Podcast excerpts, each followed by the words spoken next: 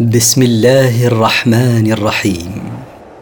مركز تفسير للدراسات القرآنية يقدم المختصر في تفسير القرآن الكريم صوتيا.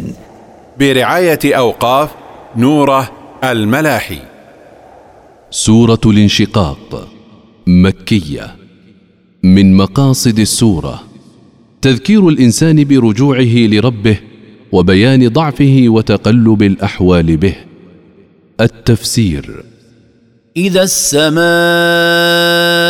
انشقت إذا السماء تصدعت لنزول الملائكة منها. وأذنت لربها وحقت. واستمعت لربها منقادة وحق لها ذلك. وإذا الأرض مدت وإذا الأرض مدها الله كما يمد الأديم. وألقت ما فيها وتخلت. وألقت ما فيها من الكنوز والأموات وتخلت عنهم. وأذنت لربها وحقت. واستمعت لربها منقادة وحق لها ذلك. يا أيها الإنسان إنك كادح إلى ربك كدحا فملاقيه. يا أيها الإنسان إنك عامل إما خيرا وإما شرا فملاقيه يوم القيامة ليجازيك الله عليه. ولما ذكر عمل الإنسان مجملا فصل حال العاملين يوم القيامة فقال فاما من اوتي كتابه بيمينه فاما من اعطي صحيفه اعماله بيده اليمنى فسوف يحاسب حسابا يسيرا فسوف يحاسبه الله حسابا سهلا يعرض عليه عمله دون مؤاخذه به. وينقلب إلى اهله مسرورا ويرجع إلى أهله مسرورا. واما من اوتي كتابه وراء ظهره واما من اعطي كتابه بشماله من وراء ظهره.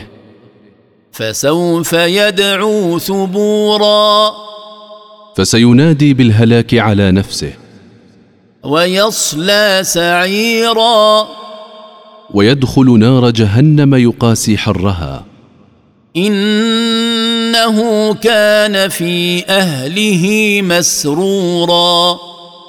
إنه كان في الدنيا في أهله فرحا بما هو عليه من الكفر والمعاصي. إنه ظن أن لن يحور. إنه ظن أن لن يرجع إلى الحياة بعد موته. بلى ان ربه كان به بصيرا. بلى ليرجعنه الله إلى الحياة كما خلقه اول مره.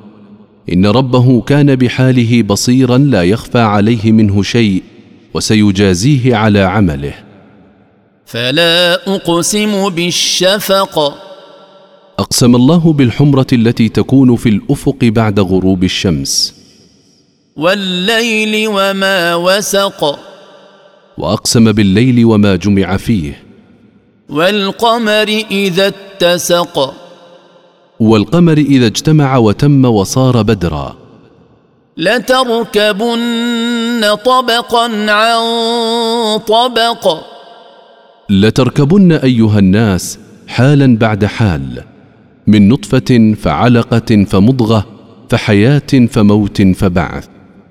فما لهم لا يؤمنون فما لهؤلاء الكفار لا يؤمنون بالله واليوم الآخر واذا قرئ عليهم القران لا يسجدون واذا قرئ عليهم القران لا يسجدون لربهم بل الذين كفروا يكذبون بل الذين كفروا يكذبون بما جاءهم به رسولهم. والله اعلم بما يوعون. والله اعلم بما تحويه صدورهم. لا يخفى عليه من اعمالهم شيء.